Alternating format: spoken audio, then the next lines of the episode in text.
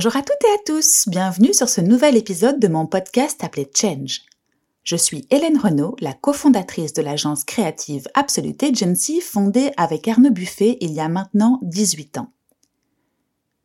Mon envie avec ce podcast est de vous faire plonger dans la vie d'entrepreneurs au féminin et au masculin, belge ou pas, afin que vous puissiez en tirer des enseignements, conseils ou tout simplement comprendre leur chemin, jalonné de succès, d'échecs et de challenges.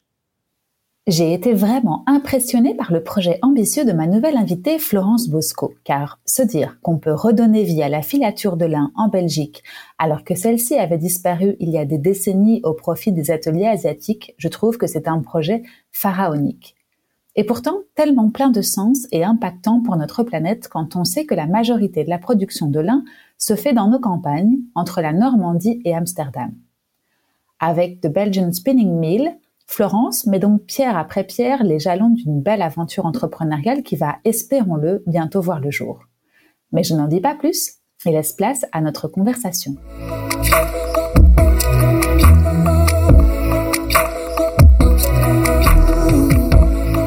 Bonjour Florence. Bonjour Hélène. Comment vas-tu? Mais ça va bien, ça, va, bien. Ouais, Merci de me recevoir chez toi à Wavre. Alors je disais, euh, il fait pas top beau aujourd'hui. On enregistre euh, fin juillet et c'est l'hécatombe aujourd'hui. Il pleut euh, des cordes, mais c'est pas grave. Hein on va profiter de ce moment-là justement pour se parler et faire connaissance de ton parcours et des beaux projets que tu as en ce moment dans ton giron. Mais avant ça, si tu veux bien, Florence, je vais te laisser te présenter. Eh bien, merci d'avoir pensé à moi, Hélène. Ravie d'être là ce matin avec toi. Alors, euh, moi, je suis de formation ingénieur civil en génie des procédés, chimiques, biochimiques. Et puis, euh, j'ai un parcours professionnel dans l'industrie euh, pharma, biopharma. Et je suis rentrée dans cette industrie par la porte de la production, du manufacturing de, de médicaments, de vaccins plus particulièrement. et puis, j'ai évolué. Donc, j'ai eu d'abord des fonctions d'ingénieur Mhm. pur et dur euh, dans la R&D principale, dans la recherche et développement principalement. Et puis euh, j'ai assez rapidement évolué vers des fonctions plutôt liées euh, au leadership de l'innovation de manière générale.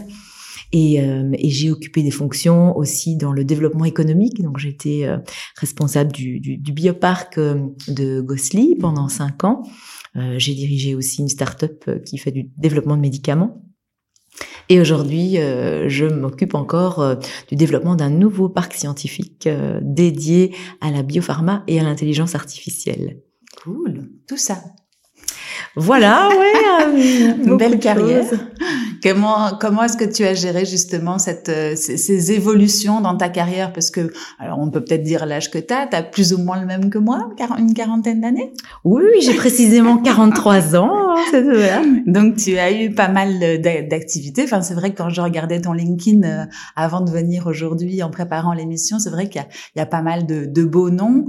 Euh, quel a été ton, ton parcours à toi? Quels, quels étaient tes, tes, tes, souhaits au tout début de ta carrière? Tu te rappelles de, de ce que tu avais envie de faire?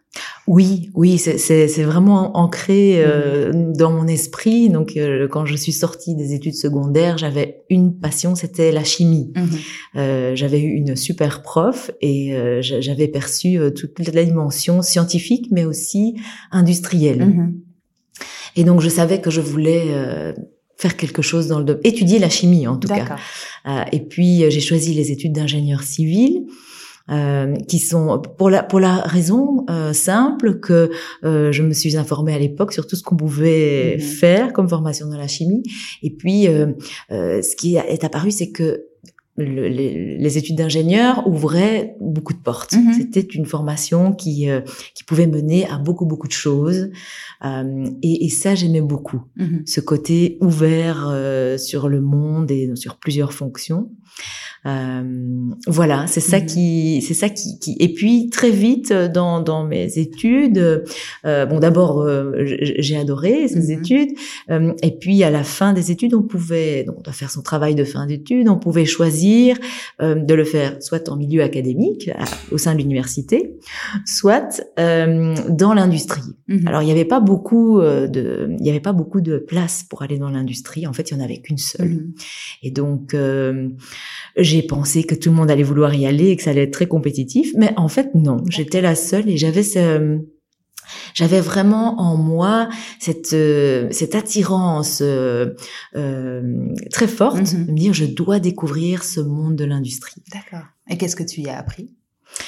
Ben euh, J'y ai appris que finalement ces entreprises, hein, parce que donc c'était chez GSK, donc c'est mhm. une très grande mhm. entreprise et, et c'est un, un, fleuron belge dans, dans le développement de, de, vaccins et la production de vaccins. Euh, J'y ai appris ces grandes organisations euh, qui, qui, ont pour but de mettre en commun euh, toute une série de savoir-faire euh, pour développer une, une, capacité industrielle à produire euh, des médicaments en l'occurrence, mais plein d'autres mmh. choses. Et donc j'ai découvert ces grandes organisations avec tous ces départements, euh, avec euh, toutes ces tous ces savoir-faire qui doivent être mis ensemble pour aboutir à, un produit fini. Mhm. Euh, voilà, ça c'était c'était une, très belle découverte. C'était très très vaste. Mhm. Ouais, je me doute, ça doit être riche aujourd'hui. Enfin, en tout cas, ça doit apporter beaucoup aujourd'hui dans les différents projets humains et on va y revenir. Euh, et je suppose que c'est quand tu sors de l'école, ou en tout cas quand tu es assez jeune, ça doit aussi être une sorte de découverte de euh, tous ces process, toutes ces, euh, tous ces départements, comme tu dis, toutes ces manières de fonctionner les uns avec les autres.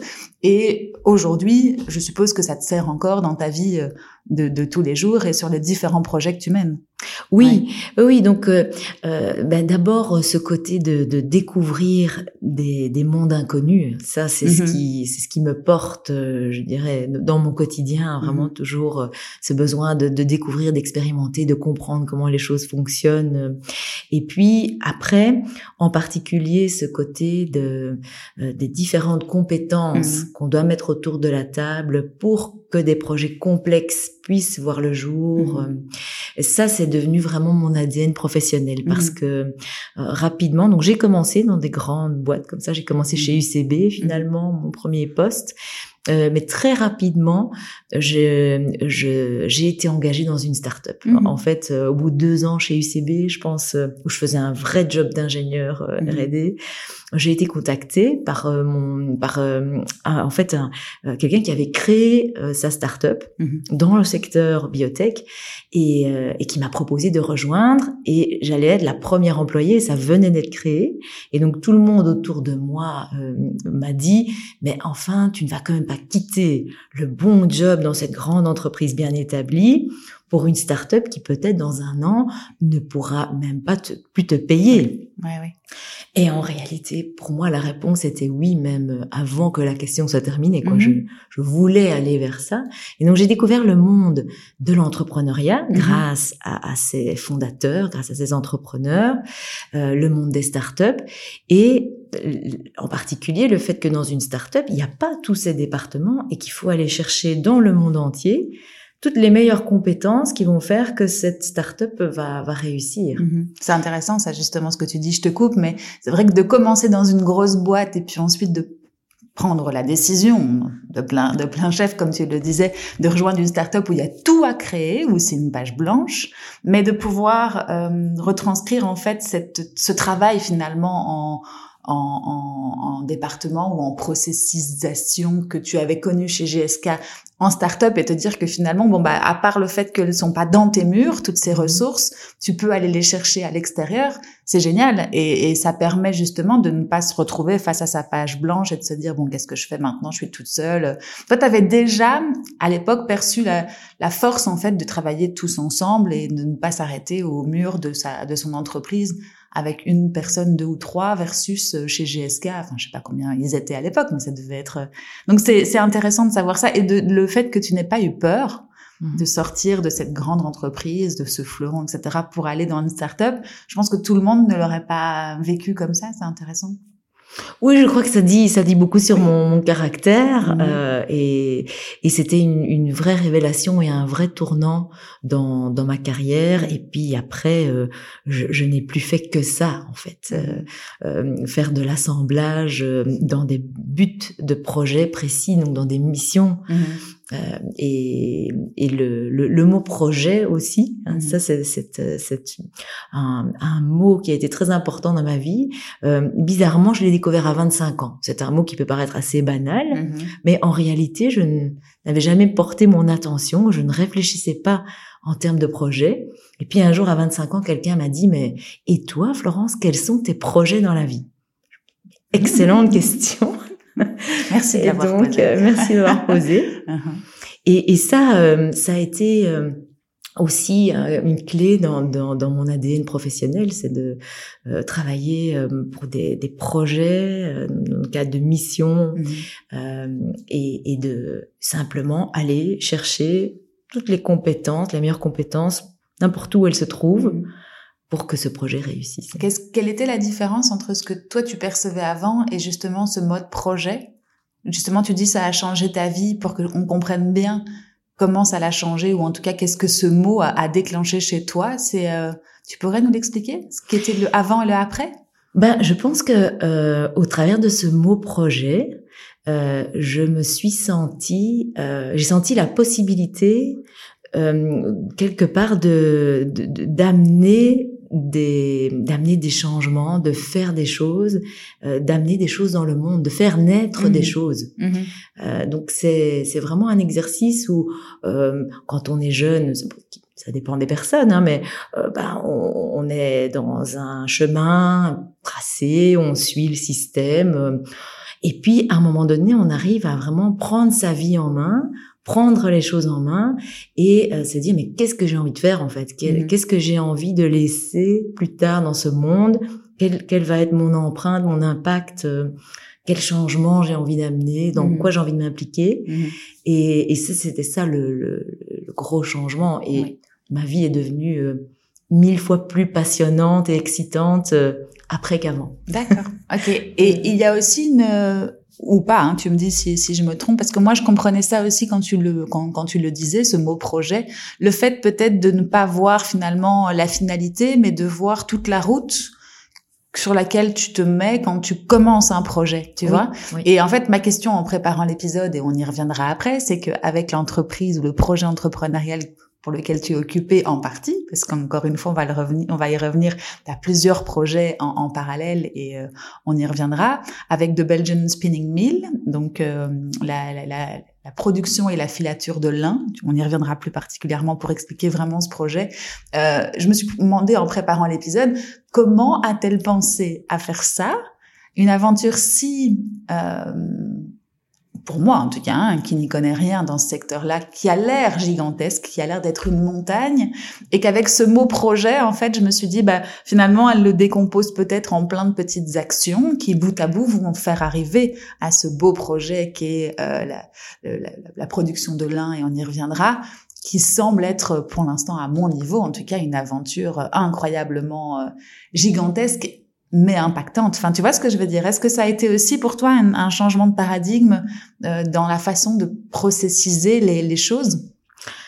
Oui, euh, oui, certainement. Donc le euh, la notion de, de projet, c'est aussi tout un, c'est aussi tout un processus, et c'est euh, le fait de pouvoir découper l'éléphant en morceaux pour le manger. Bon, même si je ne compte pas manger d'éléphant, et je ne soutiens pas le fait de manger des éléphants. moi, je parle de montagne et décomposée en petites pierres. C'est mieux, c'est mieux la montagne et les petites pierres, nettement mieux. Euh, voilà. Et, et ça, c'est, c'est vrai que euh, tant qu'on ne voit pas le chemin, on, on pense que c'est impossible. Mm-hmm. Euh, mm-hmm. Donc, euh, si on est là aujourd'hui, euh, c'est en, effet pour parler de mon projet de Belgian Spinning Mill, qui est un mm-hmm. projet de relocalisation en Belgique d'une filature de lin, mm-hmm. qui est en partie dans mon ADN professionnel, mais qui est en dehors de mon domaine d'activité, qui est le secteur biopharma. Euh, c'est dans mon ADN parce que ça reste un projet industriel avec des procédés industriels. Donc ça, c'est mon côté ingénieur. Mhm. Mais c'est surtout et avant tout un projet entrepreneurial. Mhm.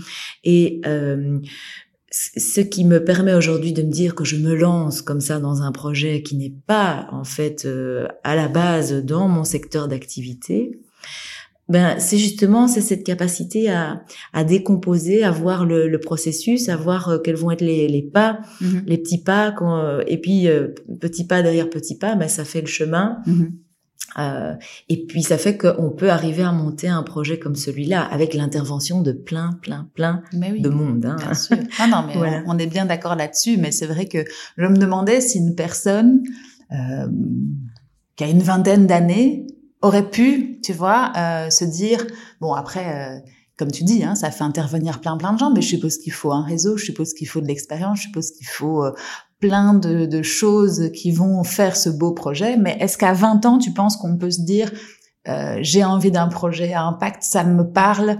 Je pense qu'il y a de la place sur notre marché en Europe allons-y et après on verra comment on y a, on y va. Il y a plein de solutions aujourd'hui pour t'aider à créer une start-up et à créer une entreprise from scratch. Euh, mais est-ce que toi, tu penses que, enfin c'est ta pensée, mais est-ce que est-ce que ça aurait été possible pour toi à 20 ans, tu penses, de penser ce projet-là aujourd'hui? Alors, euh, à 20 ans, clairement non. Hein. Euh, certainement que des personnes peuvent en être capables à 20 ans. Ça mhm. dépend un peu dans quoi on a baigné comme environnement, mhm. euh, à la, voilà, dans, à quoi on a été confronté, ce qu'on a vu, ce qu'on a expérimenté. Et il y a des gens qui peuvent être tout à fait capable de le faire à 20 ans, mhm. très certainement. Mhm. Moi, pas en tout cas. Moi, je le fais à 40 ans. Mhm. Voilà. Justement, grâce à l'expérience et à, au background que tu as, qu'est-ce qui te... On va arriver sur ce beau projet que tu vas expliquer, parce que je pense que ça y a un intérêt vraiment d'informer les gens sur euh, sur cette filière et euh, pourquoi, etc. Mais euh, qu'est-ce que qu'est-ce que tu penses qui t'a beaucoup aidé pendant cette carrière précédente, enfin passée, euh, pour créer ce projet aujourd'hui? Qu'est-ce quelles ont été les grands les grandes clés pour toi? Bah, les, les, grandes clés, c'est d'avoir découvert ce mode entrepreneurial. Mm-hmm. euh, ça, c'est ça c'est la plus grande c'est la plus grande découverte mm-hmm. c'est euh, découvrir que en fait euh, ces grandes entreprises dans lesquelles on, on, débarque au départ et on se sent un peu perdu euh, et ça nous dépasse mais que en réalité derrière ce sont des hommes et des femmes qui les créent et mhm. qui peuvent les créer euh, euh, à partir d'une page blanche. Donc ça, le, le, le mot entreprendre, et c'est aussi quelque chose qui euh, euh, du temps où moi j'étais aux études, hein, donc dans, dans, les années début des années 2000, on n'en parlait pas tellement. L'entrepreneuriat après a, a, vraiment explosé. On a commencé à en parler, on parle d'entrepreneuriat partout. À l'époque, voilà, moi j'ai fait toutes mes études, on m'a on m'a jamais parlé d'entrepreneuriat. Mhm. Je l'ai découvert après, bon, et tant mieux. Mhm. Mais je veux dire, ça c'est la plus grande euh, découverte, c'est c'est que l'entrepreneur, on peut concept de l'entrepreneuriat, euh, ça c'est fantastique. Mhm. Et après, euh, euh, je dirais que la, la, la deuxième chose, c'est euh, c'est de comprendre que pour y arriver, en fait, il faut juste ne jamais lâcher. C'est que jour après jour, si un jour tu y arrives, c'est parce que tous les jours tu n'auras pas lâché. Mhm. Et en fait, il faut jamais lâcher. Mhm. Et même quand ça va pas, quand il y a plein de, de nouvelles négatives, quand tu as l'impression que en fait tout le monde te lâche et que ça ne prend pas et que tu n'arrives pas à convaincre, etc. Mais c'est qu'en fait, il faut jamais mhm. lâcher. Euh, et ça, ça veut aussi dire que euh, toi-même, tu dois être euh, à 100% convaincu du projet. Il faut que ce projet euh, euh, résonne vraiment dans des choses très profondes auxquelles tu crois euh, et que tu sois vraiment persuadé que c'est une chose qu'il faut faire, c'est une chose qu'on doit faire. Voilà. Mm. Et comment est-ce qu'on arrive à, à, le savoir, ça tu crois? Ça, ça résonne en toi, c'est beau ce mot parce que du coup tu comprends qu'il y a une sorte de flamme, que tu es animé par le projet, mais c'est quoi C'est quand euh, quand tu ne penses plus qu'à ça, quand tu es investi complètement, après, ça ne dit pas que sur le long terme, tu le seras tout le temps, et c'est la résilience aussi, je suppose, ou en tout cas la motivation d'entrepreneur, mais qu'est-ce que qu'est-ce, à quel moment est-ce que tu, enfin, si on, si on, parle d'une personne qui a un projet, qui en a envie, très envie, comment est-ce que tu penses qu'elle peut se conforté sur le fait que ce sera son projet ou son sa mission à, entrepreneuriale? Comment tu ben, ça, ça, vient euh, progressivement hein, parce mm-hmm. que euh, chacun euh, est sur un sur un chemin euh, et en tout cas, pour euh, dans mon cas personnel, ce qui est important, c'est euh, d'abord que quand euh, je, je, vois ce projet, mm-hmm. en fait, il coche toutes les cases. Mm-hmm. Il y a aucune case où je me dis en fait ça c'est quand même pas terrible. Mm-hmm. En fait, de, de, de, ce point de vue-là, ça n'a quand même pas beaucoup de sens. Là, je, me dis pas ça. Je me dis sur, sur, ce projet, toutes les cases sont cochées. Dans toutes les dimensions, je me dis en fait ça a vraiment du sens. Ça, ça hum, rejoint toutes mes valeurs. Mmh. Oui, je comprends ce que tu veux dire. Euh, et euh, et après euh, aussi c'est la, la, nature du projet où mmh. je me dis euh, euh, bah oui ça ça ça correspond euh, à, au genre de type de vie que je voudrais mmh. mener aussi voilà Ok, merci. C'était pas facile, je t'ai emmené sur une question un peu piège. Enfin, quand, quand je t'entends répondre, tu l'as très bien fait, mais c'est vrai que j'aurais eu du mal à le faire à ta place, donc merci. Euh, revenons à ce beau projet. Raconte-moi un petit peu, euh, dans ton parcours ces dernières années, comment il est né? Quelles ont été les premières pierres ou les premières briques qui se sont mises dans, dans, ta tête et dans celle de ton associé. Après, je sais pas à quel moment vous vous êtes rencontrés, donc il faut que tu me racontes tout ça. Euh, voilà, raconte-moi un petit peu la, la, naissance de ce projet et les premières, euh, les premiers pas. Écoute, euh, la naissance du projet, c'est vraiment d'entendre un appel. Mm-hmm. Je peux pas mieux dire. C'est vraiment euh, euh, d'entendre euh, une, une, série de, de, de, constats, d'informations sur comment le monde évolue, ce qui se passe aujourd'hui, euh, le euh, et principalement ben, l'avenir de, de, la planète, quoi. Hein, mhm. donc mhm. l'impact que l'homme a sur la planète et le, le, dérèglement climatique et le fait qu'on a euh, manifestement consommé les ressources de cette planète de manière déraisonnable et que aujourd'hui on doit transformer notre économie mhm.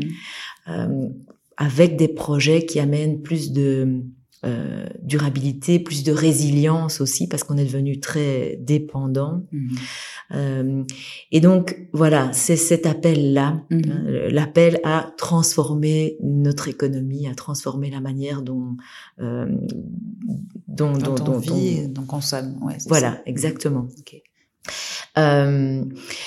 C'est comme ça que le projet a, a commencé et en réalité, c'est toute une sensibilisation sur le long terme, hein, parce mmh. que je, je, côtoie de près euh, et, et je, je, peux le citer, je pense, parce que euh, il faut il faut absolument que qu'il soit euh, cité ici. Hein, donc c'est c'est mon mari, mmh. donc Pascal Durdu, qui lui, il y a quatre ans, euh, il, il était dans une carrière aussi industrielle, télécom, il est aussi ingénieur, etc. Puis il y a quatre ans, il s'est dit en fait ce que je fais n'a pas de sens. Euh, je et il a tout quitté mmh. pour se dédier au développement durable. Mmh. Euh, et donc aujourd'hui, il est impliqué dans plein de projets. Et c'est lui qui a repéré, mmh. c'est lui qui a repéré ça. Euh, euh, il, le, il m'a dit, écoute, tu dois absolument regarder ce projet. Il faut qu'on relance en Belgique une filature de lin. Okay. Et en fait, lui, c'est plus que ça, c'est au quotidien. Mmh. Euh, lui, il suit en permanence. C'est une espèce sentinelle, je dis mhm. souvent. Voilà, une espèce sentinelle, il, il, anticipe tout. Il, il, euh, il, fait un monitoring poussé, donc il est toujours branché sur mille canaux d'information en même temps, et il se rend compte de, de où va le monde, que, voilà, comment le monde est en train d'évoluer, et tous les indicateurs qui montrent que euh, on peut pas continuer dans ce, dans ce chemin-là. Euh, voilà. Et donc c'est lui. Mhm. Et pendant, mais je pense à, peu près deux ans, hein, il m'a dit, mhm. écoute, tu dois absolument regarder ce projet. Écoute, il faut vraiment que tu t'impliques dans ce projet. À l'époque, juste pour être sûr de bien comprendre, donc tu dis qu'il a, il a une vision macro depuis qu'il a décidé justement de faire ce switch et après euh, de sa vie d'avant à sa vie maintenant, il a une vue macro et donc comme tu dis, il a pas mal d'indicateurs et il voit les choses de manière plus globale que peut-être nous qui sommes dans nos petites euh, vies avec nos, nos, nos process. Et, et comment est-ce qu'il a décelé que c'était la filière du lin, en tout cas, où il y avait un chaînon manquant, parce qu'il y en a peut-être sûrement plein d'autres, euh, quelle a été la quelle a été la décision entre vous de se dire bon ben on va là plutôt qu'ailleurs, tu te rappelles?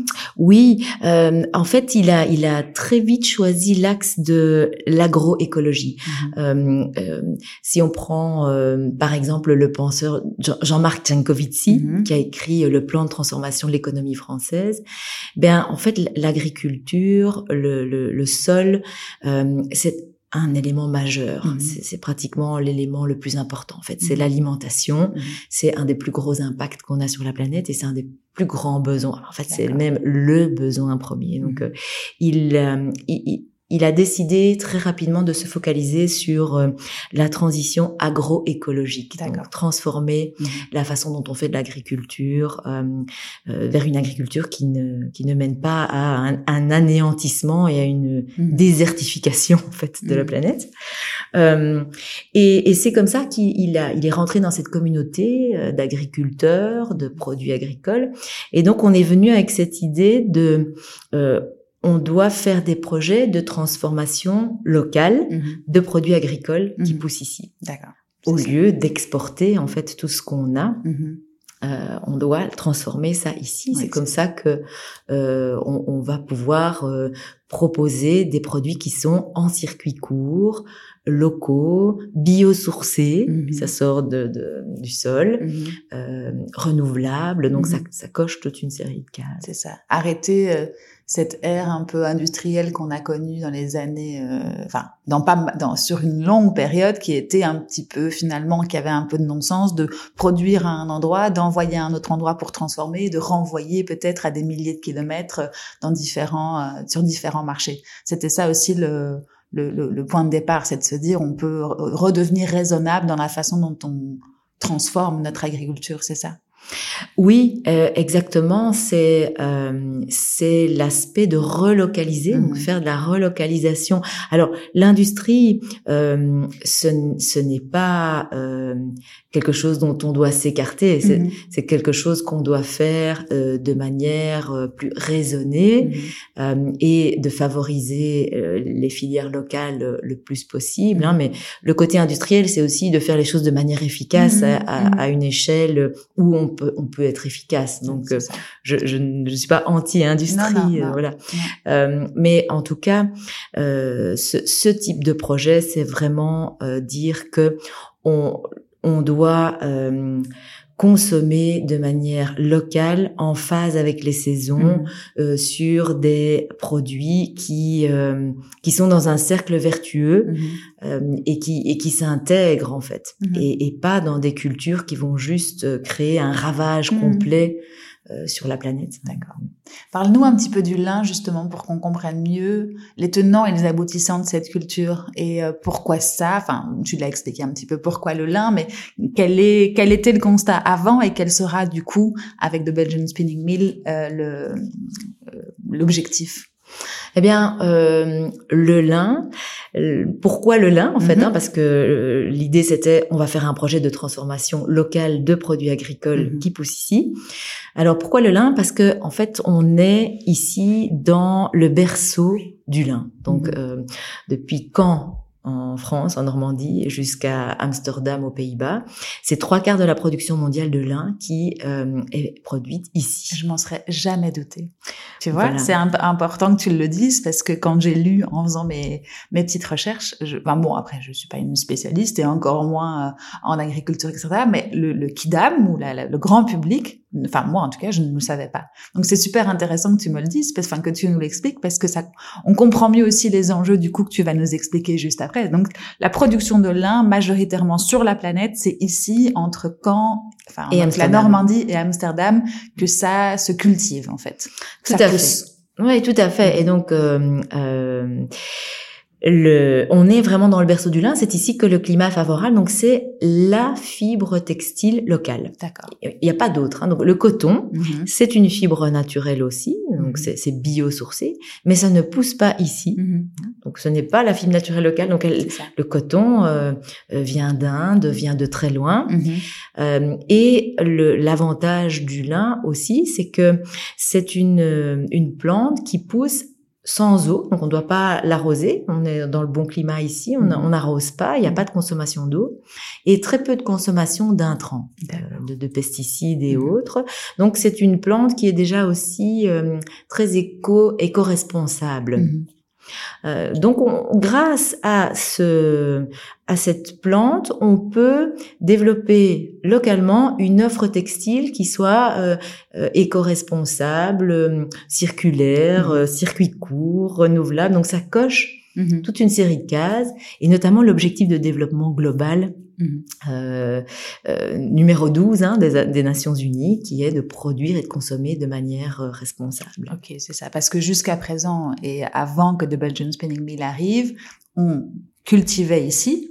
Et après, on en faisait quoi? Alors du coup Que- Quelle était la chaîne de production de la de la plante? Parce que c'est pas une céréale, hein, c'est une plante. Oui, c'est une plante. De la plante jusqu'à nos habits, parce que je Ouais. pense que ou nos draps, ou enfin jusqu'à la matière euh, finale avant.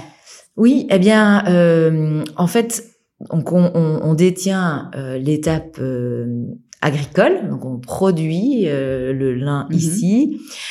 On a encore la première étape mécanique de transformation qui est le teillage, où on sépare la fibre de la paille. Mhm. Euh, et puis après, on a complètement perdu l'étape de filature. Ça. Ça, ça a été complètement délocalisé. Donc aujourd'hui, ça se déroule pour 80% euh, en Chine Mhm. et en Inde, Mhm. majoritairement en Chine. Et à, à quel moment ça a disparu de nos contrées? Ah, mais ça a commencé à disparaître. euh, donc il y a eu, il y a eu, bon, la délocalisation de l'industrie textile, ça fait très longtemps qu'elle est en Mhm. cours. hein. Donc Mhm. sur les 20 dernières années, l'industrie textile a été réduite de moitié hein, en Belgique. Il y a Mhm. plus que 20 000 personnes qui y travaillent. Euh, donc euh, je dirais que il y a eu vraiment une accélération de cette délocalisation dans les années 2000. D'accord. Ok. Donc ça fait Ça fait 20, 20, ans qu'on a 30 perdu. ans. Qu'on a perdu, perdu. La dernière filature a fermé il y a 10 ans. Ah oui, d'accord. Ici en Belgique ou dans Ici la en région Belgique. en tout cas. ouais, Et en France, pareil. Hein. Donc, en fait, c'est l'Europe de l'Ouest, de Mhm. manière générale. Hein. C'est euh, dépeuplé dans cette euh, dans, dans cette expertise filature en tout cas. Oui. Et fin du 19e, pour donner quand même une référence, même si c'est loin à la fin du 19e, mais euh, il y avait 250 000 personnes qui travaillaient dans la filière du lin textile en Belgique. Ah oui. Et on était 6 millions. Hein, donc euh, c'est autant énorme. que le secteur automobile aujourd'hui qui emploie 300 000 personnes en C'est Belgique. énorme. Donc la transformation s'est passée sur un siècle, mais elle a été complètement euh, rasée entre guillemets. Oui, voilà. Et donc il reste encore après quelques tisseurs, hein, Mhm. mais vraiment C'est de euh, l'artisanat sur les là, doigts de la coup, main. euh, ouais. Alors les tisseurs, euh, on a euh, on a des tisseurs industriels. hein. Mhm. Il en reste 5 6 dont un qui est euh, une référence mondiale. Ah, Là, chouette. en fait, il nous reste des fleurons Mhm. dans, dans cette industrie. Ceux qui sont restés sont vraiment des références au niveau mondial. Le tisseur, c'est Libeco, Mhm. Euh, qui est qui ne tisse que du lin et Mhm. qui est une, une référence partout dans le monde.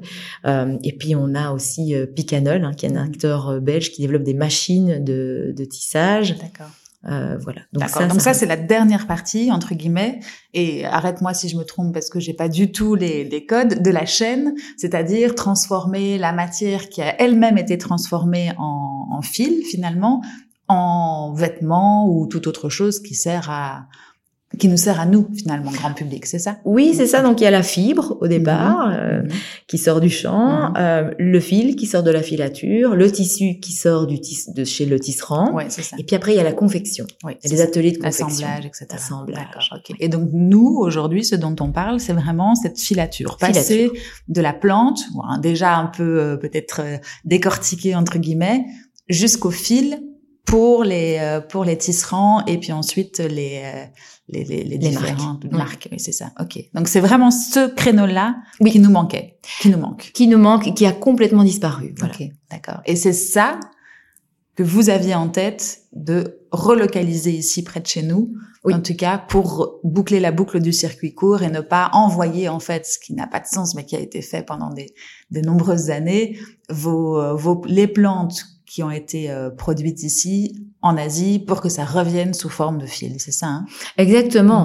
Mhm. Oui, que ça revienne sous forme de fil ou sous forme de tissu Oui, euh, ou Ouais. même sous forme de vêtements finis Ouais, en c'est ça. réalité. hein. Ouais, Donc euh, ça. c'est la tendance Mhm. et aujourd'hui c'est très largement fait là-bas. Donc la filature, le tissage, la confection, très largement fait euh, ailleurs qu'en Europe, euh, voilà. Et, et, et la filature a complètement disparu chez nous, donc on s'attaque à ça, puisque ailleurs il reste des acteurs, donc Mhm. euh, on n'a pas besoin de nous. Dans la filature, il y en a plus du tout. Tu vois le mot attaquer, c'est exactement ça que j'ai en tête quand je me suis dit mais à quoi est-ce qu'il s'attaque? Oui. Parce que finalement bon euh, on peut on peut se dire qu'on peut faire marche arrière, ça je pense qu'il n'y a pas de il y a pas de souci mais ça semble être et c'est pour ça que je disais en introduction un géant en fait, tu vois, tu t'attaques à quelque chose de gigantesque et pourtant si sensé aujourd'hui pour différentes raisons, hein, l'écologie. Euh, je suppose qu'un point de vue logistique, le Covid a dû aussi mettre à mal plein de choses et qu'on doit repenser pour être plus efficient, plus efficace, etc. Et donc c'est ce processus-là, cette grande montagne que moi, en tout cas, je perçois et que peut-être tu, tu n'as pas, enfin, t'as pas les mêmes échelles de valeur que moi, j'espère, qui me semble être euh, intéressant d'étudier aujourd'hui pour qu'on se dise pas oh, dans ce projet-là, enfin que n'importe qui se dise pas, ben non, j'ai un projet, il me tient à cœur, il coche toutes mes valeurs, mais finalement il est trop gros pour moi, j'y arriverai pas. Tu vois ce que je veux dire? C'est un peu ça que j'aimerais euh, comprendre en fait, parce que il faut le dire, le Belgian Spinning Mill n'est pas encore arrivé à la phase euh, opérationnelle. euh, de l'entreprise, mais vous êtes en process pour y arriver. Et c'est ça que j'aimerais que tu m'expliques encore un petit peu. C'est vraiment comment tu as décortiqué pierre par pierre après avoir fait le constat, avoir identifié ce besoin-là. Comment comment se sont passées les, les premières étapes et raconte-moi un petit peu. Oui, oui, donc c'est vrai. Hein, donc on n'est on n'est pas encore tiré d'affaire dans ce Mhm. projet, et je ne suis pas venue aujourd'hui avec des bobines de fil euh, qui sont sorties de l'usine.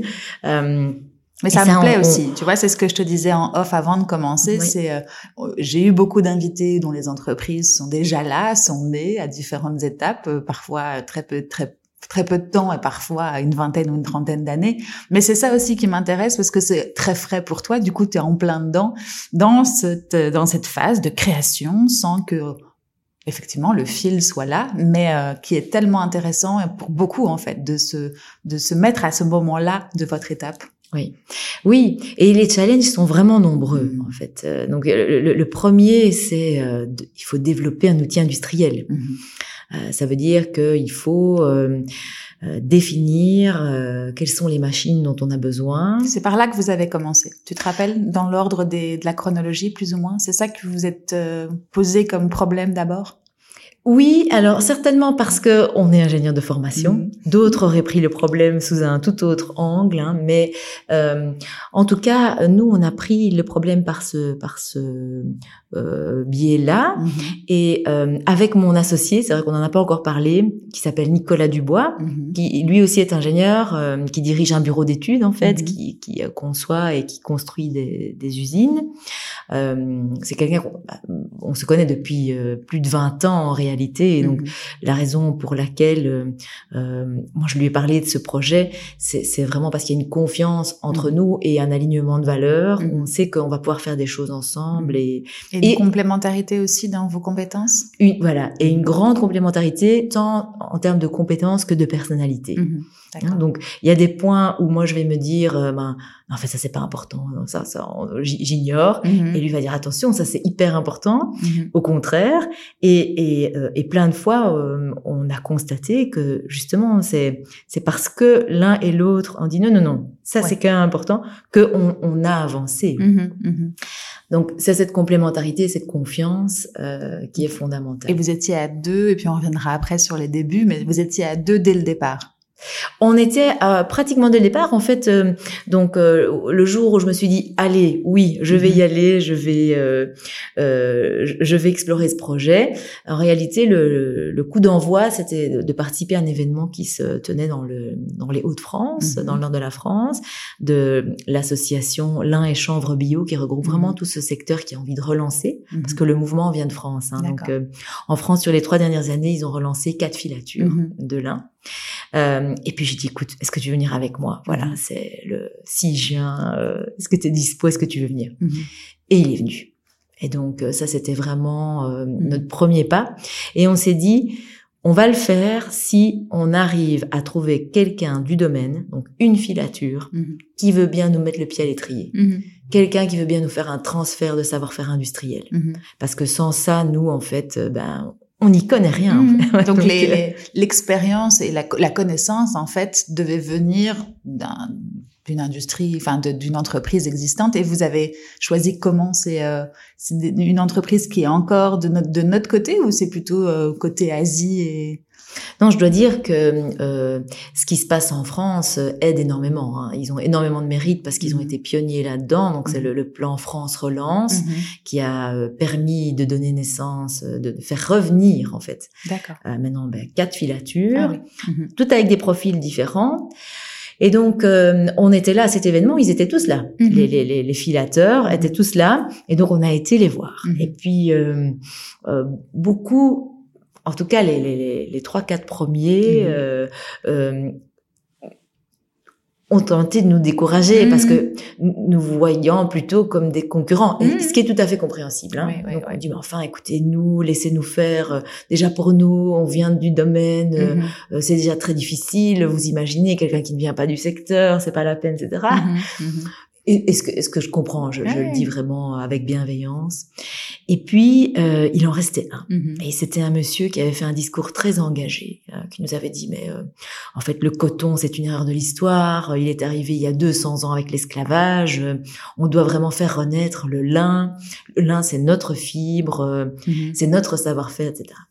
Alors on s'est dit, mon Dieu, est-ce qu'on va oser aller lui parler? Parce que lui, il semble avoir vraiment encore plus de caractère que les autres. Il va mm-hmm. sans doute nous remballer mm-hmm. avec encore plus de, mm-hmm. de force que les autres. Et puis, bah, on a pris notre courage à deux mains. Et on a lui parler. Mhm. Voilà. Et, et, en fait, euh, grosse surprise, hein, je crois que l'entrepreneuriat, c'est ça. Mhm. Grosse bonne surprise, c'est que lui euh, a dit, mais bien sûr, écoutez, euh, même si on relançait 10 filatures comme la mienne, on ne traiterait pas encore 5% du lin qui est produit ici. Oui, c'est une collaboration en fait qu'il faut voir, pas pas une concurrence, puisque finalement euh, la concurrence, la vraie, elle se trouve en Asie. Nous, il faut qu'on ramène tout ça euh, ici, en fait. Mm. Voilà. Et donc lui, il a il a dit, moi, je vais vous aider parce que je veux que le lin renaisse. Moi, je mm-hmm. travaille à la renaissance du lin, mm-hmm. au-delà de faire mon projet, mais je veux que globalement le lin renaisse en Europe de mm-hmm. l'Ouest. Et donc, je vais vous aider. Et, et, et, et il l'a fait à quel, à quel niveau du coup vous l'avez incorporé dans votre aventure pour toute la connaissance et toute l'expérience qu'il avait de la matière et de la, et de la production? En fait, lui venait de, de relancer une filature. Hein. Donc, dans ces gens qui ont relancé des filatures, il y a différentes histoires. Mhm. Il y a des filatures historiques qui sont actives depuis 200, 200 ans, mais qui s'étaient délocalisées mhm. et qui ont décidé de remettre une petite unité euh, en France. Et lui, son histoire, c'est que euh, c'est un tisserand. Mhm. Donc, lui, il est depuis toujours dans l'industrie textile, contrairement à nous, et il est tisserand. Et il a décidé d'intégrer l'étape de filature. Donc, il venait de faire ce travail-là. Et il a, il a accepté de nous ouvrir les portes de son, de son usine, mhm. de nous expliquer euh, tous les points critiques de ce process, euh, euh, de nous présenter aussi aux, constructeurs. Quand j'ai dit O, c'est 100 X, donc mhm. il reste un ah, constructeur. donc au constructeur, le seul qui pouvait encore nous fournir des machines, mhm. parce que tout ça a disparu. Hein, donc, y compris les constructeurs. Hein. Donc la, la, Chine a pris également la construction ah de machines. Tout est parti. Mhm. Euh, et, et c'est comme ça qu'on s'est dit, ben ok, mhm. alors ça devient Quel gain de temps enfin, Je suppose que ça a été un, une révélation de le rencontrer parce que sinon vous seriez passé par, enfin vous auriez pris votre bâton pèlerin, vous auriez été voir, je suppose, plein d'autres personnes. Avec euh, là, vous avez fait un raccourci dans le temps immense, je suppose, avec ce monsieur. Oui, mhm. euh, mais je pense que même, on peut dire plus que ça, c'est que on n'aurait pas pu franchir la barrière. Mhm. je pense. Il mhm. faut être, euh, il faut être réaliste, hein, parce que c'est un savoir-faire qui n'est écrit nulle part. Ah, il n'y a pas un manuel, il n'y a, pas un tuto, il n'y a, pas un Wikipédia du lin sur. Il n'y a pas un tuto dessin comme mes enfants euh, utilisent. Euh, non, non, il n'y a, pas tout pas ça. De raccourci. Il n'y a pas. Donc, euh, donc il était temps, en fait. Enfin, après, je sais pas quel âge a ce monsieur et sûrement qu'il allait perpétuer. Mais en tout cas, pour continuer à, à, augmenter la, la, manne de production, il était temps aussi de s'y mettre pour pas que tout se perde et que on n'ait on est plus du tout de, de savoir-faire en Europe. Exactement, parce que en réalité, le savoir-faire euh, et ce monsieur, c'est Pierre Schmitt. Hein, Je tiens quand même à le citer. Et, et, et ce, son entreprise s'appelle Emmanuel Lang, mmh. Velcorex, le groupe Velcorex. Euh, oui, il est temps parce que Aujourd'hui, les, les derniers patrons de filature ont 70 ans. Mhm. Ils sont pensionnés. Oui. Donc, ils sont toujours passionnés, Mhm. passionnés et pensionnés. Mhm. Euh, donc, ils ont toujours leur savoir-faire. Mais voilà. Oui. Donc, c'est c'est maintenant. Mhm. C'est vraiment maintenant. D'accord. Donc, on revient à l'étape où justement Monsieur Schmitt, c'est ça, Oui. Pierre, euh, vous accorde sa confiance et vous explique ou en tout cas vous met dans le secret euh, des dieux pour euh, tout ce qui concerne l'industrialisation, enfin en tout cas la, la création des machines et en tout cas le- le- les processus. Et ça, c'est un- une étape de combien de temps, tu dirais? Euh, mais en fait, euh, depuis cette première euh, rencontre, bah, c'était en juin de l'année passée. D'accord. Donc là, ça fait un an qu'on est dans le projet. Mhm. Il y a plusieurs chantiers en cours. Mhm. Donc on, on l'a dit, on a Mhm. commencé par le côté, il faut un outil industriel, donc on doit comprendre quel est cet outil industriel, Mhm. qui sont les constructeurs, euh, Combien ça coûte? combien ça coûte, euh, il faut faire un plan financier, euh, quelle surface va avoir ce projet. Euh, donc ça, c'est la première étape et euh, c'est encore en cours, c'est pas 100% terminé. Donc aujourd'hui, on a un, une vision qui est précise. Euh, mais on estime encore euh, à 30% le, le taux de contingence. hein. Donc on, on est encore en train de préciser plein de choses et on a une, un, un test pilote de filature qui va être fait en septembre, qui va nous permettre de répondre à beaucoup de questions Mhm. et de prendre vraiment les décisions sur euh, quelle machine on va acheter Mhm. euh, et de quelle surface euh, On on, aura besoin. Mais on sait déjà qu'on est autour de 4000 mètres carrés. Donc c'est. Un site euh, industriel, Mhm. 4000 mètres carrés, Qu'il faut trouver. qu'il faut trouver euh, et pour pour produire euh, environ 500 tonnes par an. Mhm. Je me rends pas compte. Voilà. Quelle est la le 500 tonnes par an C'est, enfin, je- j'ai pas du tout de proportion du coup. Euh, 4000 mètres carrés pour 500, 500 tonnes par an qui Oui. vont produire combien de Enfin, ça c'est compliqué. à- C'est une question compliquée que je te pose en fait. Non, non, non, non. Alors euh, les, les chiffres, donc, c'est que euh, pour euh, une tonne de lin ou de fil, on peut faire le court-circuit, on produit 4000 chemises ou 2000 pantalons. D'accord. Donc, on va dire 2000 pantalons, parce que nous, on va plutôt faire euh, des vêtements du dessus, enfin du fil Mhm. qui permettra de faire des vêtements du dessus, donc Mhm. des pantalons, des vestes, des surchemises, des jupes. Euh, et donc, il faut compter que par tonne, plus ou moins 2000 pantalons. Donc, euh, Oui, c'est ça. Pour 500 500 tonnes, on fera le calcul. Voilà. J'ai juste une question qui m'est venue à l'esprit, qui est de refaire repartir en arrière. Je suis désolée, mais on y reviendra. C'est donc juin dernier. Vous, vous, donc on est en 2000, on est en juillet 2023. Donc en juin 2022, euh, vous commencez la réflexion grâce justement à cette belle rencontre que vous faites. Donc ça fait déjà un an que vous êtes en processus de réflexion, de de tout ce qui est l'outil, de la production, etc. Et avant, juste pour te faire un, pour qu'on ait le, le la, la, période en tout cas qui était celle de vous poser la, le constat avec ton mari jusqu'à cette rencontre. Combien de temps se sont écoulés, tu te rappelles?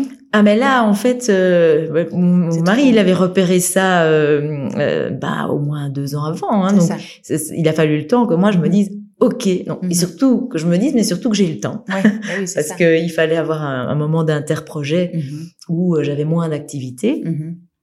Et ça a correspondu au moment de cet événement, en Mhm. plus euh, dans le nord de la France.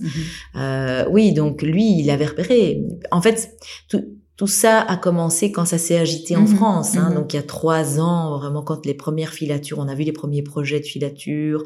Euh, D'abord, on, on, voyait bah, les, Mhm. les, les, entrepreneurs au même stade que nous aujourd'hui. Mhm. Ils disaient qu'ils allaient le faire. Et puis après, Mhm. on a vu la première qui est, euh, qui est arrivée, Voilà. c'est ça. Non, mais c'est intéressant pour moi de savoir un petit peu justement cette, ces périodes de maturation, parce que c'est ça, hein, c'est réfléchir au projet, voir un petit peu ce qui existe. La France est un petit peu plus en avance que nous, et donc je suppose que vous les avez regardés, étudiés. Donc ça, c'était deux ans. Puis ensuite, là, maintenant, il y a une année qui vient de s'écouler depuis la- entre guillemets, de, de, de cette belle euh, entreprise. Oui. Euh, et tout ça pour dire qu'en fait, il faut, il faut prendre le temps qu'il faut, en fait. Donc, tout, tout ne se fait pas en un jour et qu'il Mhm. faut juste être réaliste par rapport euh, à, un projet de telle d'une telle envergure vis-à-vis du temps qu'il faut pour la mettre en œuvre en fait hein, et, oui. c'est pas encore fini comme tu dis quels sont euh, donc j'ai je te fais refaire un petit bond désolé euh, vous avez commencé par tout ce qui était ingénierie donc machine euh, procédés etc quelles ont été les autres étapes euh, pendant l'année qui vient de s'écouler tu te rappelles? Alors les autres étapes c'est le sécuriser euh, en termes techniques hein, les in et les out mm -hmm. donc c'est d'abord d'abord euh, les matières premières. Qui mhm. va nous fournir mhm. Qui sont les fournisseurs? Là, Heureusement, il y en a. Donc mhm. ça, c'est fantastique. Il en reste. On les a tous rencontrés. Euh, euh, ils ont les qualités requises, les quantités également. Donc ça, c'est la bonne nouvelle parce que eux sont restés très actifs. Ils fournissent aujourd'hui la Chine. En fait, ils exportent tout. Mais donc l'avantage, c'est il a fallu les convaincre, par contre, je suppose. Alors, je dois dire que ils sont très sensibles au fait de relancer la filière locale.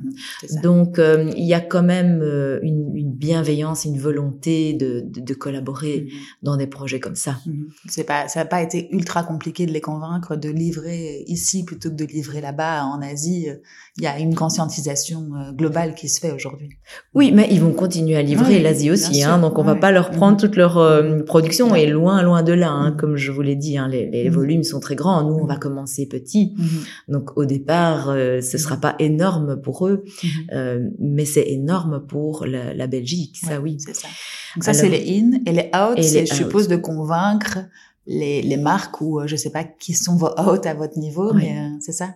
Voilà, donc ce sont les tisserands mhm. et les marques. Donc mhm. aujourd'hui aussi les marques parce que on voit qu'il y a une communauté d'éco-consommateurs mhm. qui qui, a, qui voit le jour et qui grandit. Hein. Donc c'est des gens qui au moment d'acheter un, un vêtement, se disent mais tiens, où est-ce qu'il a été fait, dans quelles conditions, euh, avec quelle matière première, euh, est-ce que il, a une qualité, euh, est-ce qu'il va durer? Mhm. Aujourd'hui, on est sur des concepts de, de des garde-robes qu'on va transmettre à, à, à nos enfants. Mhm. C'est ça l'idée du lin. Hein. C'est mhm. un, une fibre qui est très solide, qui est très durable. C'est la fibre qu'on utilisait euh, pour euh, momifier euh, en Égypte. Hein. Donc les, les linges pour emballer les momies, c'était c'était du lin. Donc c'est quelque chose qui dure très longtemps et euh, et donc ces marques, il y a plein de marques qui se créent des marques durables qui visent ce genre de consommateurs. Et ces marques-là, elles vont de plus en plus en direct euh, contacter les, les, filatures pour acheter le fil et euh, fournir ça à leurs tisserands parce qu'elles veulent vraiment maîtriser leur euh, leur chaîne d'approvisionnement mmh. et garantir une transparence pour le consommateur. Mmh, mmh. D'accord. Oui, c'est, je réfléchissais pendant que tu parlais que c'est vrai qu'il faut conscientiser et qu'il faut alors du coup communiquer effectivement au grand public parce que je crois que c'est lui qui est capable de faire aussi cette ce, cette bascule entre ce qu'il veut et ce qu'il veut plus la fast fashion et, et aujourd'hui le lin qui va être un, un, un, matériau noble et que tu vas pouvoir transmettre comme tu le disais. Donc du coup un peu en cascade et en domino les marques vont être convaincues et donc du coup effectivement c'est c'est ça qu'il faut euh, actionner aujourd'hui. En plus des marques le consommateur final et donc faire de l'éducation sur le sur le produit et, et dire que c'est une solution qui répond à leurs attentes, enfin en tout cas à cette cible là. Hein. C'est clair, mm. et c'est pour ça que dans, dans ce cadre-là, donc ça globalement c'est c'est le challenge du mm. marché. Hein. Mm-hmm. Euh, on a décidé de, enfin on a on a assez vite compris que si on restait dans notre silo mhm. de filature, on n'allait pas avoir beaucoup d'impact. Mhm. Euh, on, on, on, est obligé de s'intéresser aux étapes d'après, c'est-à-dire le tissage, la mhm. confection et euh, la communication vers les, les consommateurs. Euh, et donc on a maintenant noué notamment une collaboration avec la haute école Francisco Ferrer, avec qui on va échantillonner des tissus sur base de notre fil. Et puis avec une série de euh, marques, créateurs qui vont euh, utiliser ces, ces, prototypes de tissus mhm. et euh, nous donner un feedback et faire des premières pièces, un premier pantalon, une première veste, mhm. un premier sac, etc. avec avec le tissu qui aurait été fait à partir de notre fil. D'accord. Le vôtre. Donc vous êtes déjà à cette étape-là de nouer des partenariats justement pour l'utilisation, faire utiliser vos, vos produits. Alors aujourd'hui, ce sont des quantités pilotes mm-hmm. Mm-hmm. qui vont sortir des tests qu'on fait chez notre constructeur. C'est pas encore notre usine. Oui, oui, c'est ça. Parce que pour démarrer, Mhm. donc euh, le troisième grand chantier, c'est la levée de fonds. Mhm. C'est un projet industriel, donc c'est un, un investissement d'une quinzaine de millions d'euros. Euh, on s'est donné euh, l'objectif de, de clôturer cette levée de fonds fin de l'année. Mhm. Et puis, on doit seulement commander les machines, acheter le bâtiment. Donc, il faudra encore 12 mois, 12 à 18 mois. Et donc, on vise un démarrage en 2025. Oui, c'est ça. Donc le troisième grand chantier, c'est la recherche de financement. Oui, D'accord. Donc il y a eu l'étape industrielle, enfin ingénierie, Oui. comme ça qu'on dit, oui, d'ingénierie. ouais, L'étape euh, de in and out, comme tu disais, qui va nous fournir, à qui on va vendre, hein, C'est ça. finalement. Et ben forcément après le, le business plan et le côté financier, ou en parallèle, je suppose, dans, dans cette première année de la, de la vie de l'entreprise. c'est ça. Et aujourd'hui, on en est où du coup? Parce que euh, on est à juillet 2023. Vous allez commencer les premiers tests avec vos construct avec votre constructeur, comme tu disais? Alors, on a déjà fait euh, des tests préliminaires, Mhm. mais là, on va faire les tests vraiment décisifs, qui seront en septembre. Ça va nous permettre de finaliser euh, réellement le- la conception du projet, ré- finaliser le plan d'affaires, euh, euh, euh, préciser le, le- le montant de l'investissement. Voilà, donc euh, ça, ce sera une étape très importante. Et en parallèle de ça, on continue sur euh, l'étude du marché, l'étude de nos clients Mhm. et sur la levée de fonds. Donc on parle à beaucoup d'acteurs financiers, Mhm. euh, depuis euh, les banques, les, les pouvoirs publics qui subsidient, Mhm. et puis surtout les investisseurs privés Privé. Qui, euh, qui voudraient entrer dans le capital de, de l'entreprise. D'accord. Et donc tout ça, parce que ça fait énormément de choses en plus de tes différentes activités. Comment vous faites euh, pierre par pierre ou euh, tranche d'éléphant par tranche d'éléphant pour euh, savoir qui contacter, vous êtes aidé? Enfin, comment est-ce que vous faites pour appréhender ce, ce métier qui est quand même Alors, on parle pas de l'industrie, on parle de la des différentes euh, activités de l'entrepreneur finalement en dehors de l'activité, mais tu avais forcément des repères dans ta vie d'avant et des un, un réseau et, et des choses qui t'ont aidé et facilité la vie? Oui, bah donc au niveau euh, au niveau du projet industriel, je dirais oui parce que ça c'est c'est mon c'est c'est mon ADN professionnel de départ. Mhm. Euh, voilà, c'est des procédés de fabrication. Donc euh, là j'avais j'avais ça. Au niveau de la levée de fonds, euh, je n'ai jamais. euh, ce sera ce sera ma première levée de fonds effective. Par contre, j'ai été euh, très proche et mêlée à quand même énormément de levées de fonds de Mhm. par mon métier dans l'industrie euh, biopharma où euh, les biotech lèvent des fonds euh, tous les 18 Mhm. mois, 24 mois et où par ma position dans le dans le bioparc, j'ai vraiment contribué, suivi beaucoup de levées de fonds.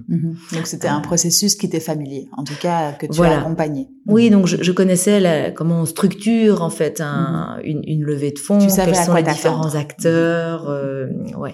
Tout à fait. D'accord. Pour autant, ça reste un, un boulot considérable euh, qu'il faut accomplir et je suppose que le chemin entre guillemets de croix va pas être facile, mais enfin, tu avais des repères, tu savais comment t'y prendre et t'as pas dû être accompagné ou aidé en plus de, de tout ça. Ok. Alors, euh, on, je dirais que euh, là, on l'a fait seul. Mhm. hein. Euh, maintenant, quand on passera vraiment à la à la, la mise en œuvre concrète, euh, ben là certainement qu'on se fera aider parce Mhm. que euh, la, la finance c'est une matière particulière. Il y a des gens qui Mhm. sont spécialisés là-dedans, euh, qui sont des CFO, euh, Chief Financial Officer Mhm. euh, part-time. Hein, ça Mhm. c'est tout à fait disponible aujourd'hui. Donc euh, ça, on, on va certainement s'entourer. Oui. D'accord. Et les challenges, je vois que l'heure avance, du coup, je vais te faire parler un petit peu des gros challenges futurs en dehors de ces grands piliers que tu viens de nous énoncer. Comment est-ce que tu vois les choses, toi, euh, pour le futur de l'entreprise?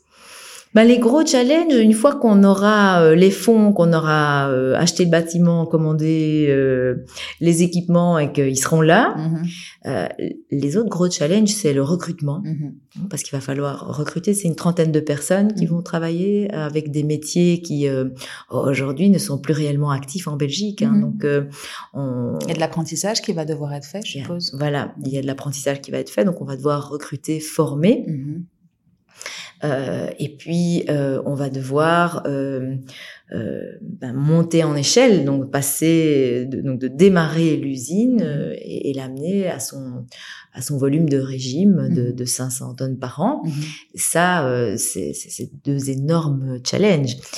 Et le troisième, ce sera évidemment de d'entretenir les relations clients, de vendre. Hein, donc, on aura trois grands challenges plutôt opérationnels produire, vendre, recruter, produire et vendre. Oui, oui, oui, oui. Beau, euh, belle prévision. Oui. Beau chemin. Avant tout ça, effectivement, il faut d'abord le faire naître et puis ensuite, effectivement, l'étape euh, d'après peut s'enclencher et comme tu dis, euh, apprendre, enfin, former, recruter, former et vendre. Oui, effectivement.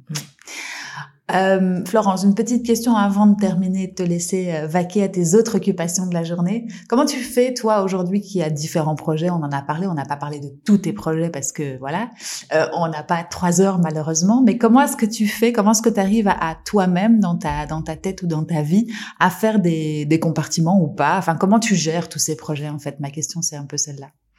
Alors en fait, j'ai deux projets mhm. professionnels. Hein, voilà, euh, j'en ai pas euh, dix, mhm. euh, j'en ai deux grands. Voilà.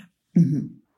Et, et, puis il y a le projet principal qui est le projet de famille, qui, qui, est Donc ça fait déjà trois, tu vois, tout à fait central, voilà, qui est une gestion de projet à part entière, qui est hein. une gestion de projet à part entière, voilà. Et mais en réalité, euh, comment décrire ça hein, Je le pratique maintenant depuis assez longtemps, mais je crois que surtout dans dans dans les dans les projets, il y a toujours euh, des temps morts, des temps d'attente. Hein. Mhm. On lance des choses mhm. et puis on attend les réponses. Hein. Surtout dans les projets entrepreneuriaux comme mhm. ça, on lance beaucoup de choses, on sème beaucoup de choses, et puis il faut attendre que ça revienne, il faut attendre que les choses soient mûres, prêtes, etc. Donc, euh, le fait d'être sur deux projets, mhm. euh, ça a le gros avantage de, de, de, de, ne pas avoir de temps mort. Mhm. On ne perd pas son temps. Mhm. Euh, je, quand il y a un temps mort sur un truc, ben, je fais un autre truc et, et, en fait, j'optimise mon temps. Donc, pour euh, autant qu'ils soient euh, pas en décalage, mais en tout cas qu'ils soient pas dans le rush tous les deux au même moment, quoi.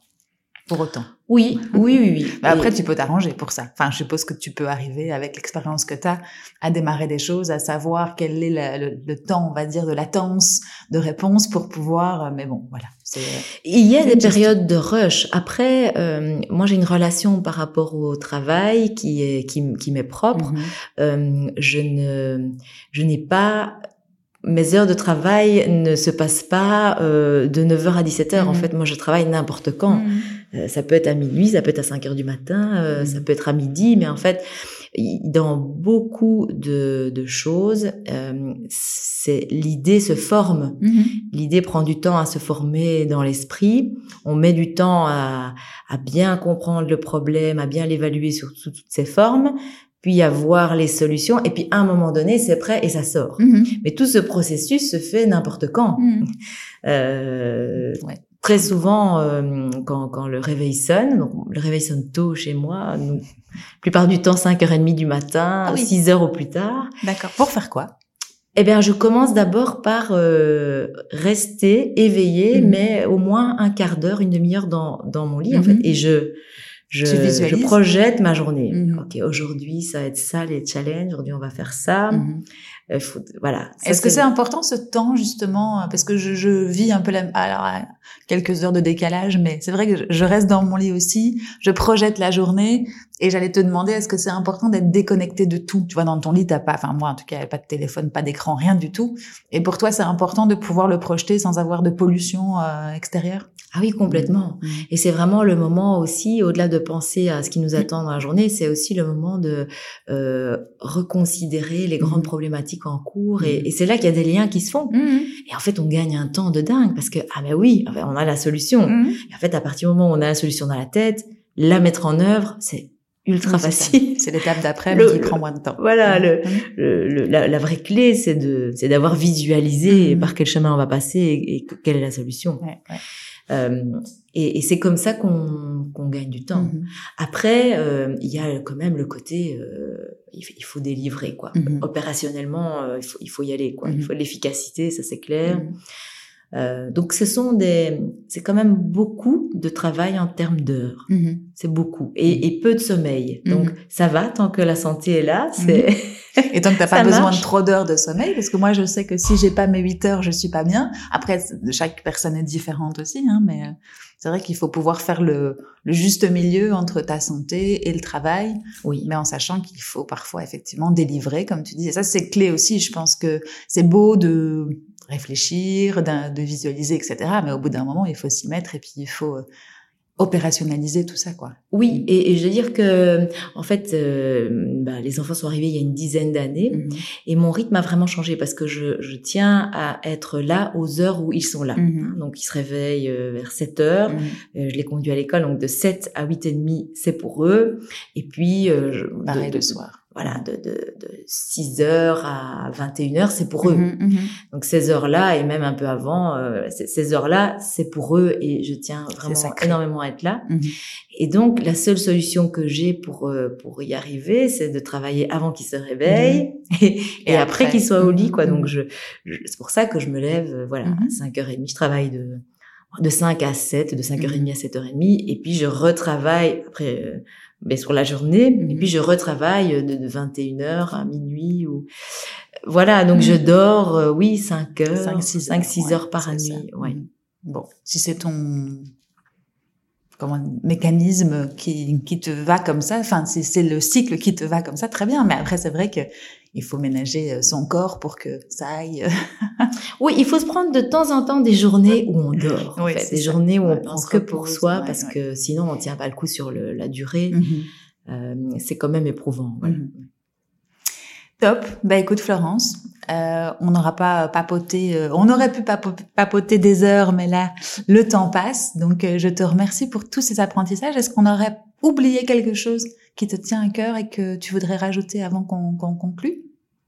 Écoute, certainement qu'il y a Beaucoup beaucoup de de, choses. messages qui me tiennent à cœur et que je voudrais faire passer, mais je pense qu'on a couvert pas mal de choses. Je te remercie pour euh, l'entretien. Avec plaisir. Avec plaisir. Excellente question. C'était un grand plaisir de d'y répondre. Moi aussi, Florence, on suivra avec grand plaisir ton projet. Euh, Aujourd'hui, si on veut avoir des nouvelles de ce projet, où est-ce que où est-ce qu'on peut aller, où est-ce qu'on peut te suivre?